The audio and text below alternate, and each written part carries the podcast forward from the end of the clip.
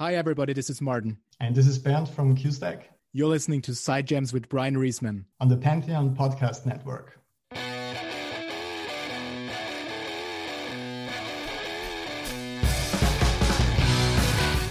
You know actor and singer David Hasselhoff from his many incarnations Michael Knight on Knight Rider, Mitch Buchanan on Baywatch, the original on screen Nick Fury in a 1998 TV movie, and Jekyll and Hyde on Broadway.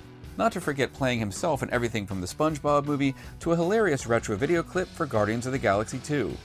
David has also had a long running music career which began with Night Rocker in 1985. He later performed his song Looking for Freedom atop the Berlin Wall weeks after its dismantling had begun and that was 31 years ago this month.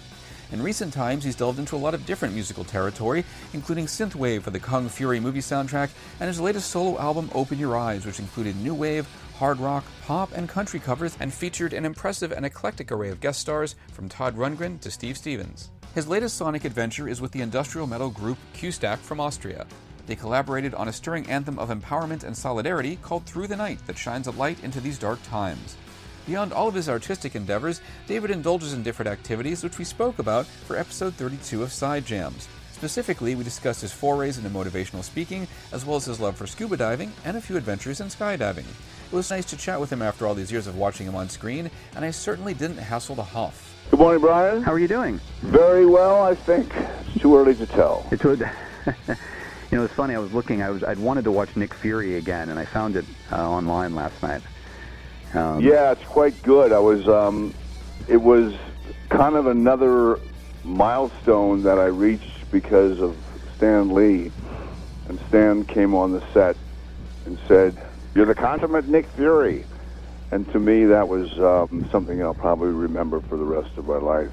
Um, well, that's great. Yeah, it was fun. It was it was a television movie that didn't do the numbers that it should have done. And, and it was written by David Goyer, who wrote you know, who wrote uh, all the Supermans in the beginning. Well, he did. You know, he did all the great you know, Dark Knight stuff. He's done a lot of different stuff. You know, it's interesting because I, I want to mention there's just all these different things that you've actually done, and some people, like I'm afraid some of the younger kids don't know that you were Nick Fury originally.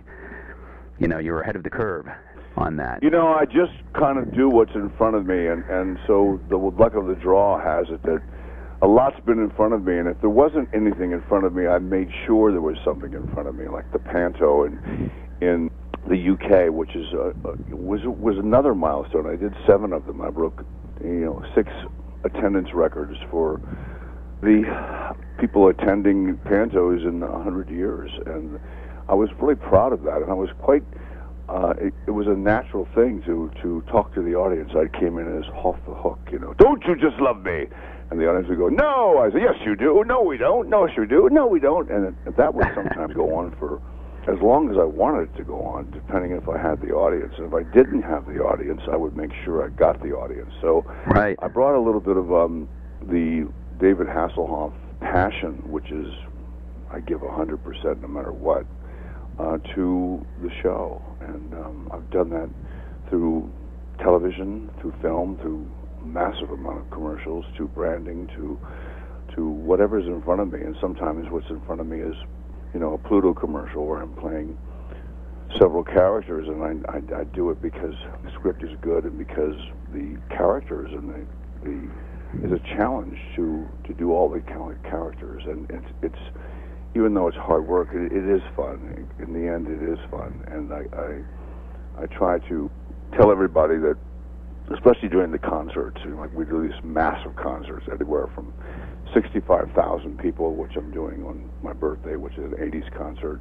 Wow. To a Nova Rock festival where I come on at midnight or 11:30 till till 12:15. They don't want me to do more than.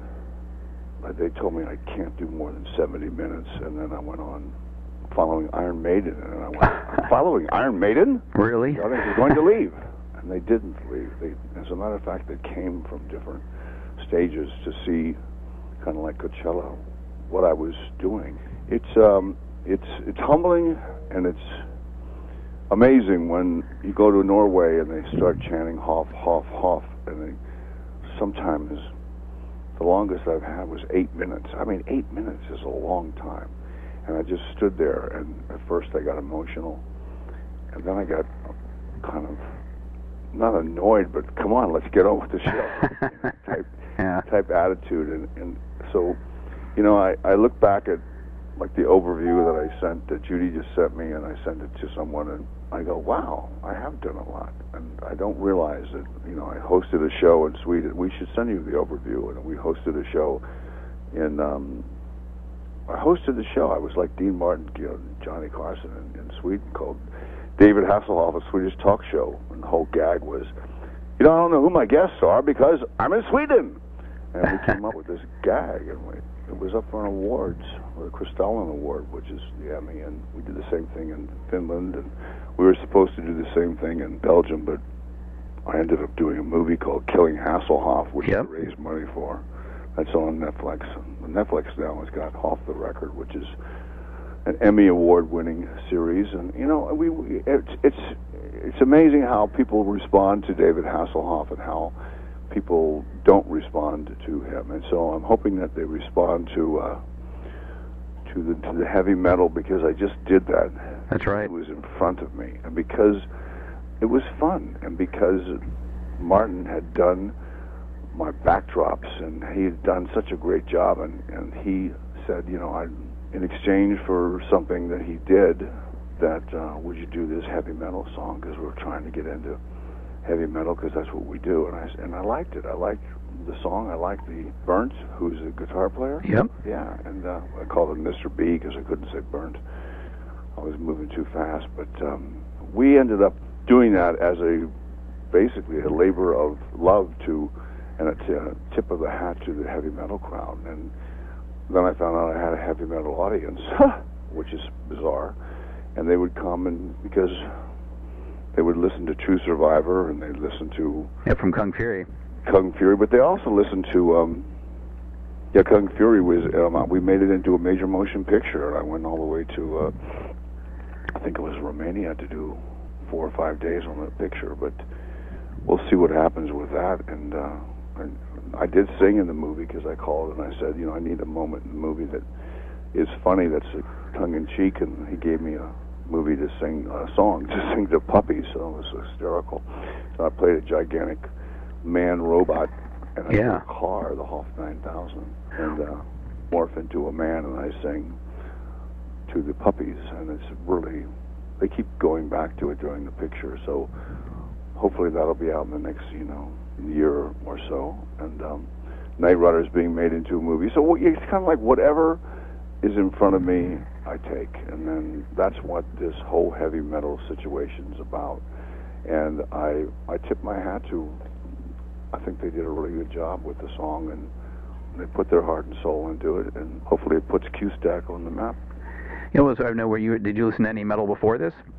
Are there any bands I you liked? was, was uh, I worked with um, True Survivors, kind of like a heavy metal. I mean, the the song to Kung Fury, even though it's the '80s, it was Very synth wavy. followed by a heavy metal crowd. I, I have a heavy metal audience. It's weird. It's like, you know, I'll look around the audience and I'll see girls, of course, and I'll see guys and dressed up as David Hasselhoff and people getting hammered. And then I'll see a heavy metal crowd, like, you know, give me the heavy metal sign with weird hair and weird clothes. And I go, wow, that's really cool. You know, and so I, because I'm because I'm a fan of Metallica, because I'm a fan of Iron Maiden, because I've listened to this rock and roll. I mean, I'm the, the the good stuff and the stuff that that I respond to. I'm not a, a heavy metal aficionado. No, there's absolutely no way. But but I liked the song. I liked the rock and roll. I liked the hard music. I like when we did Yeah. when we did um, Heroes by David Bowie. I heard another version. I think I can't remember the guy's name. He just passed away, but he did a uh, heavy metal version of Heroes, and our version was cooler. It was you know it was really it was like it was cooler. So I kind of do what's in front of me, and that's why I did the Through the Night with Martin and Bernd. Right, right. You know, and also for my podcast for Side Jams, what I do is I talk about people's products, and I also talk about like their outside passions. You know, because a lot of, I interview a lot of musicians, and they never get to talk about other things that they do outside of that. Like you know, one of the guys in Judas Priest was telling me about his love for Star Wars. Someone else told me about their passion for horses. I'd actually heard that you've done some motivational speaking. You know, I, I got into motivational speaking because I had to. you know, they have a thing at the Comic Con where you have to speak 40 minutes. And my wife, who was not my wife at that time, would say, What are you going to talk about? I said, About 40 minutes. and, I, and I had no idea because I was so. I had so much material and such a life, and people respond to one man can make a difference that I usually come out and I just wing it and I just say one man can make a difference. And the reason is I'm here. Maybe I'll make a difference today in your lives, but you guys are all here and you made a difference in my life. Without you, I would not be up here. And so that's the truth. And so I just speak the truth. And then I talk about Knight Rider. I talk about, I just speak the truth, you know? And the truth is I've been burned by press and by by newspapers and by television and by film and by everything and and I've been you know but I, I've risen above that to tell the truth and and I and people respond to that and people they they I, I open it up for a, a question and answer session. Uh, I guess the last place I could, they wouldn't let me do a question and answer Hmm. session. So I got a little kind of freaked. That, oh my God, how do I, how do I fill 40 minutes? You know, with with just speaking, and um, it went great. It was incredible because people were they all respond to something that happened in their childhood. Yeah. And that's what Knight Rider was about. Everybody had a childhood. Everybody grew up watching Knight Rider and Baywatch, and uh, that's the one thing that I've learned to embrace over the years is I embrace the the passion that these people have, and they have. We have passion when we're kids. Sure. We have an innocence, and we have a belief, and then we grow up and we look at the world and we go, boy, the world's messed up. And you know, how could poss- how could they do that? How could they have no empathy? How could they, you know, 280,000 people die and, and not not anyone talk about it? I mean, it's like Yeah. blows my mind. It's weird. It's completely weird, and it's it's just, but it, it it motivates me to to do a song like Through the Night. It's about going through darkness into the light. It's about keep moving. And I just saw a special on Jim Valvano. You should look it up. His, his name is Jim Valvano. He Okay. was the greatest coach of North Carolina in 1983, and he passed away of cancer. Uh, And he was just a cool little Italian guy who embraced all the black players in the team, and they all loved him. And he just basically said, "Never, never give up. Never, ever give up." He said something else too that was really incredible. Take the day to think, take Yeah. the day to laugh, and take the day to cry, whether it's emotional or because of some sad situation or some good situation. He said that's a full day.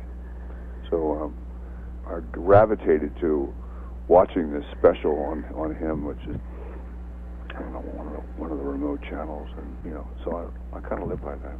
so what are what are the things you pa- you know be- outside of being on on stage and on on screen? What are the things that you're passionate about? I'm passionate about respect. I demand respect. If no one gives me respect, then I either laugh it off or I have a tendency to to speak up.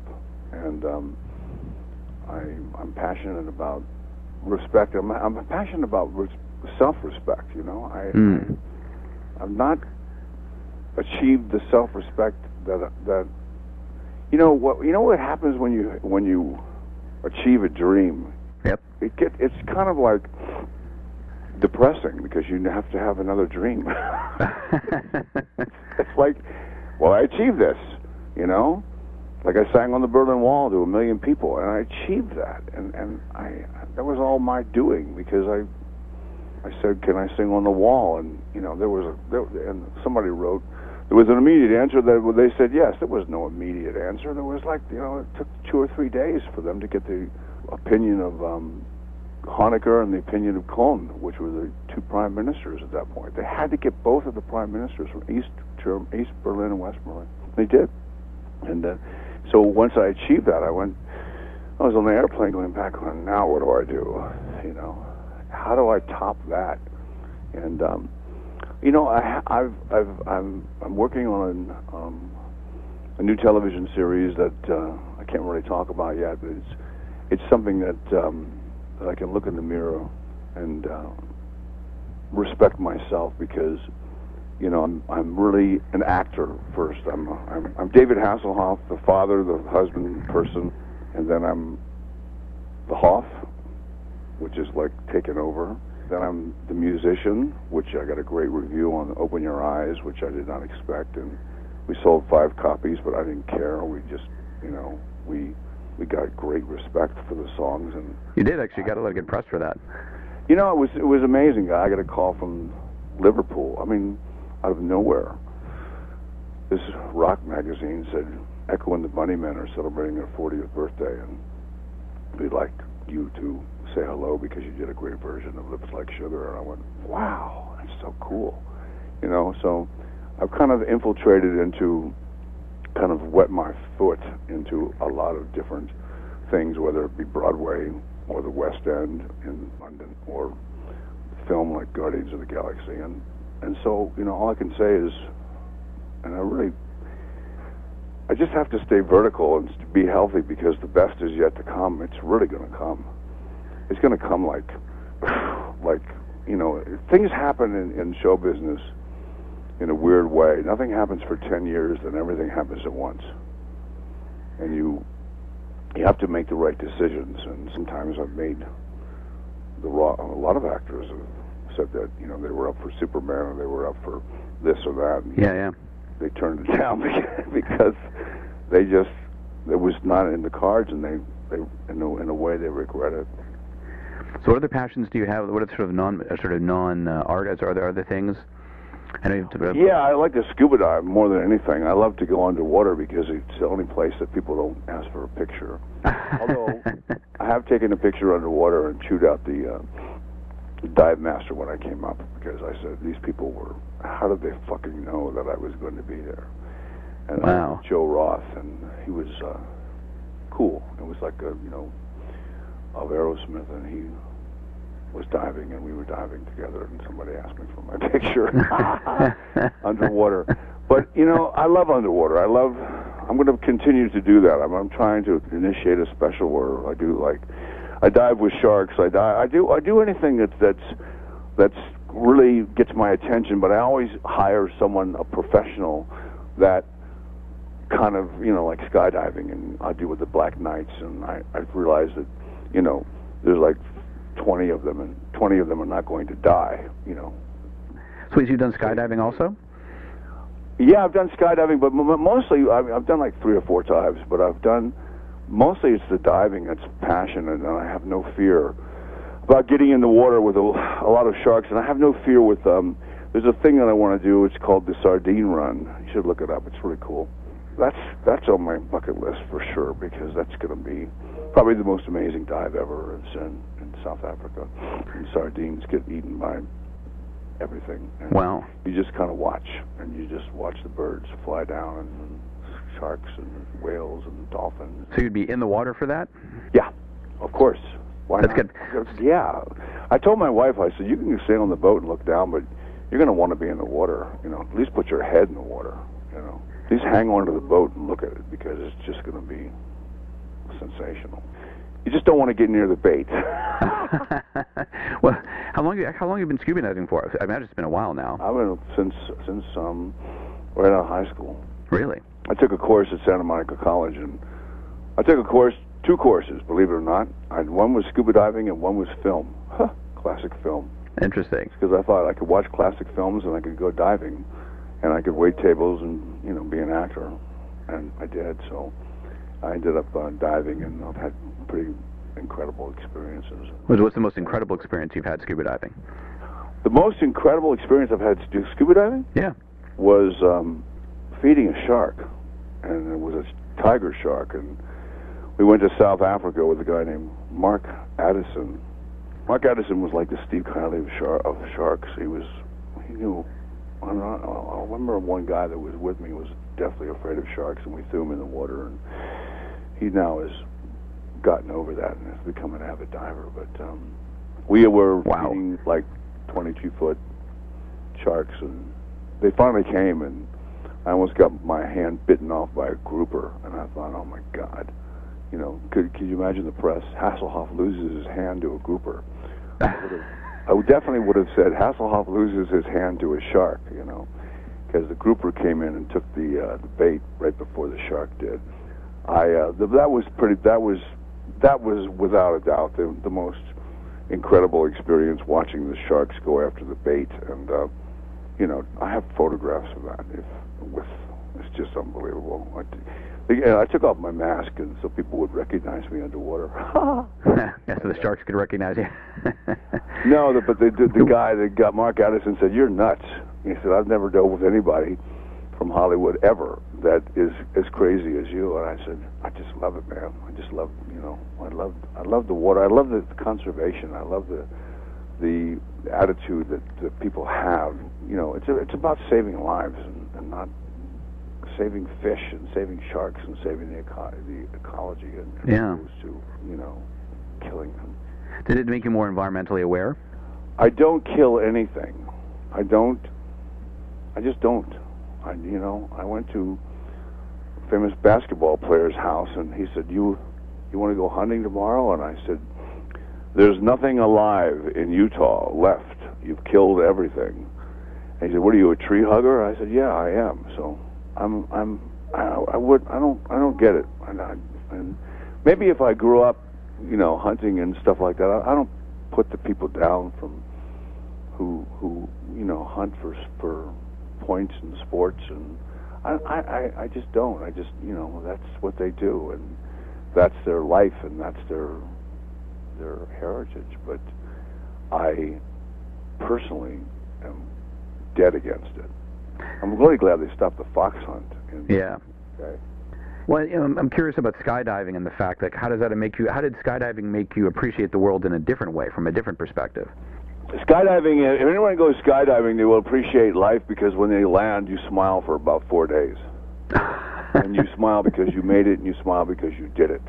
You smile because you made it and you smile because you did it and and the rush is incredible you you everybody who skydives once will definitely go back you know unless they've had a you know a bad experience a friend who broke his broke his ankle and he went back. And he broke his ankle. Again oh wow. but anyway i think it's uh, it's an incredible experience but you know back to through the night and it was it was only done because it was in front of me and and it was good and I decided to have some fun. So it was like four or five days of just hanging out with Martin and his son and the family in Burton I you know I tweaked the song to make it to make it more pertinent and, and this was before before COVID before the the disaster that America is in and uh, the words seemed to be appropriate that wraps up this latest episode of Side Jams. I'd like to thank Pantheon podcast sponsor AKG for their support of this podcast. Stay tuned for the next installment, which will feature David Hasselhoff's collaborators in QStack. The tunes used in this episode are from Fox and the Law, and I licensed them through AudioSocket. Thank you very much for listening.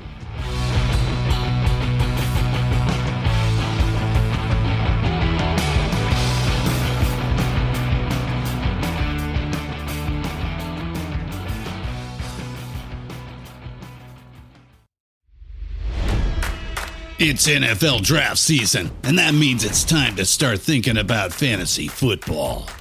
FantasyPoints.com features industry leading experts and prognosticators using proprietary hand charted data to help you score more fantasy points. FantasyPoints.com is the place to go for whatever kind of fantasy football you play. Whether you play fantasy football, daily fantasy sports, or do a little bit of everything, Fantasy Points has the meticulously researched content to guide you to victory.